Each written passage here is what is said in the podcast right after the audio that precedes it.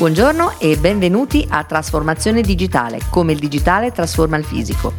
Sono Francesca Frattini, direttore marketing di PTC e oggi abbiamo una nuova puntata speciale in trasferta a Varano de Melegari. A breve lascerò la parola a Paolo Del Nevo, il nostro general manager e vice president Sud Europa, che ha intervistato per noi Andrea Pontremoli, il CEO di Dallara Automobili, sul tema dell'importanza della gestione del software anche in ambito automotive.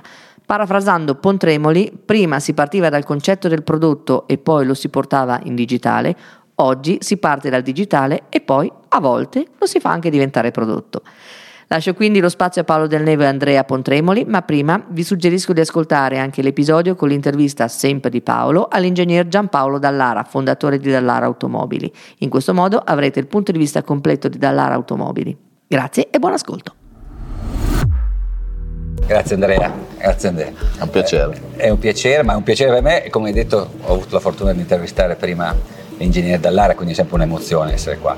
Uh, avevo un, pa- un, paio di domande, eh, soprattutto perché tra l'altro dir- sono di ritorno dall'iWorks, che è il nostro evento, il nostro evento annuale, grandi temi, eh, ma uno diciamo sopra tutti, eh, che può essere sintetizzato come il software si sta mangiando il mondo. Quindi anche eh, prodotti storica- storicamente meccanici eh, hanno una quantità di software eh, e tra l'altro le funzionalità eh, governate dal software sono sempre più critiche e sempre nell'ottica della sicurezza. Ovviamente nell'automotive è, è, è abbastanza ovvio. Però mi domando, soprattutto un, nel motorsport e anche nel progetto della, della stradale, come state affrontando questa complessità che sta esplodendo, diventerà sempre più, immagino che dire, diventi logaritmica la, la, la, il grado di complessità, quindi quali strumenti, no? PLM, ALM e come affrontate anche dal punto di vista metodologico questo aspetto che rischia di, di esplodere nelle mani? No, sicuramente oggi una macchina è, è, vorrei dire che è un oggetto software che ogni tanto gli diamo anche una forma fisica quando la produciamo, ma non sempre. Eh, abbiamo fatto anche delle macchine, cito la Bugatti Vision, che è stata fatta solo in virtuale e ha corso solo nei videogiochi, ne abbiamo fatta solo una di, come dimostratore per far vedere la forma, quindi è andata poi su Sony mi sembra. E in effetti la tua domanda è molto centrata perché se ti ricordi i primi eventi che facevamo con PTC, io dicevo allora facevamo la KTM, dicevo vedete questa macchina ci abbiamo messo nove mesi, otto in virtuale digitale e uno per produrre la macchina. Oggi devo dire che eh, a volte non produciamo neanche la macchina, a volte produciamo solo i modelli digitali, poi li diamo al cliente e lui si occupa poi di produrli con chi vuole e come vuole. In effetti sta sorgendo molto prepotentemente il discorso della gestione, l'integrazione di una complessità sempre più grande. Noi siamo sempre stati abituati a sviluppare l'auto a pezzi, cioè, c'è l'aerodinamico che fa la parte aerodinamica, poi c'è il veicolista che fa la parte sospensione, poi c'è il telaista che fa tutta la parte della struttura, poi c'è chi si occupa del software di bordo ma solo come diciamo sistema che fa funzionare tutti i vari pezzi.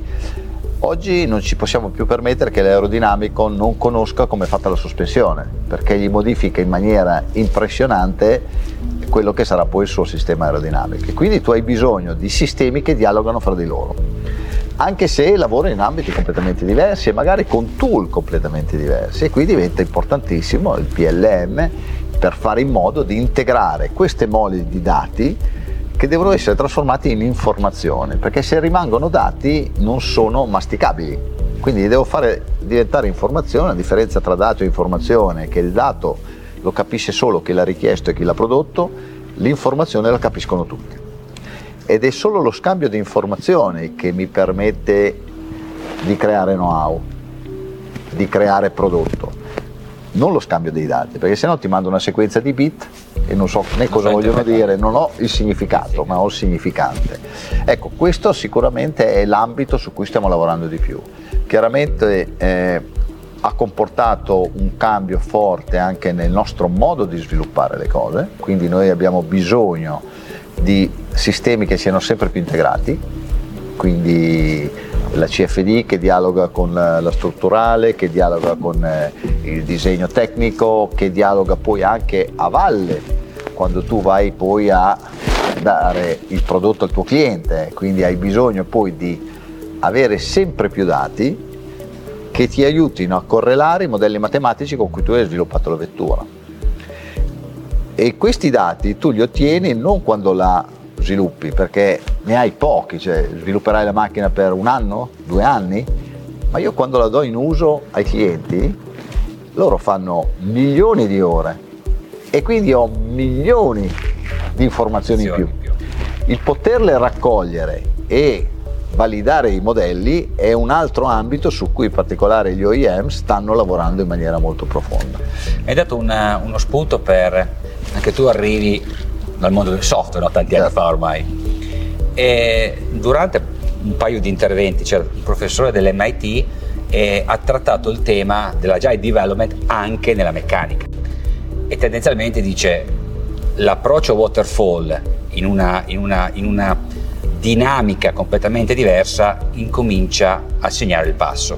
Quindi è necessario per le aziende, e quindi si riferiva poi, e quindi si rivolgeva, scusami, ai nostri clienti dicendo dovete iniziare a pensare, chi non l'ha già fatto, anche alla meccanica nel, nell'ottica dello Scrum e quindi del ciclo iterativo di progettazione. È chiaro che dal nostro punto di vista ci vogliono degli strumenti anche diversi, perché quando tu parli di coinvolgere nel, nel progetto non solo il cliente ma anche il fornitore, significa che devi avere un, degli strumenti che consentano anche sessioni collaborative. PTC sta andando lì perché sta creando eh, una piattaforma Creo che è Plus, ossia SaaS, e dà la possibilità di fare della progettazione simultanea, di modo che è l'elemento tecnologico abilitante alla tecnologia agile. Ecco, in, in questo ambito dall'ARA eh, come si pone nella tecnologia agile, o meglio nella progettazione agile sulla, sulla parte meccanica? È un elemento di...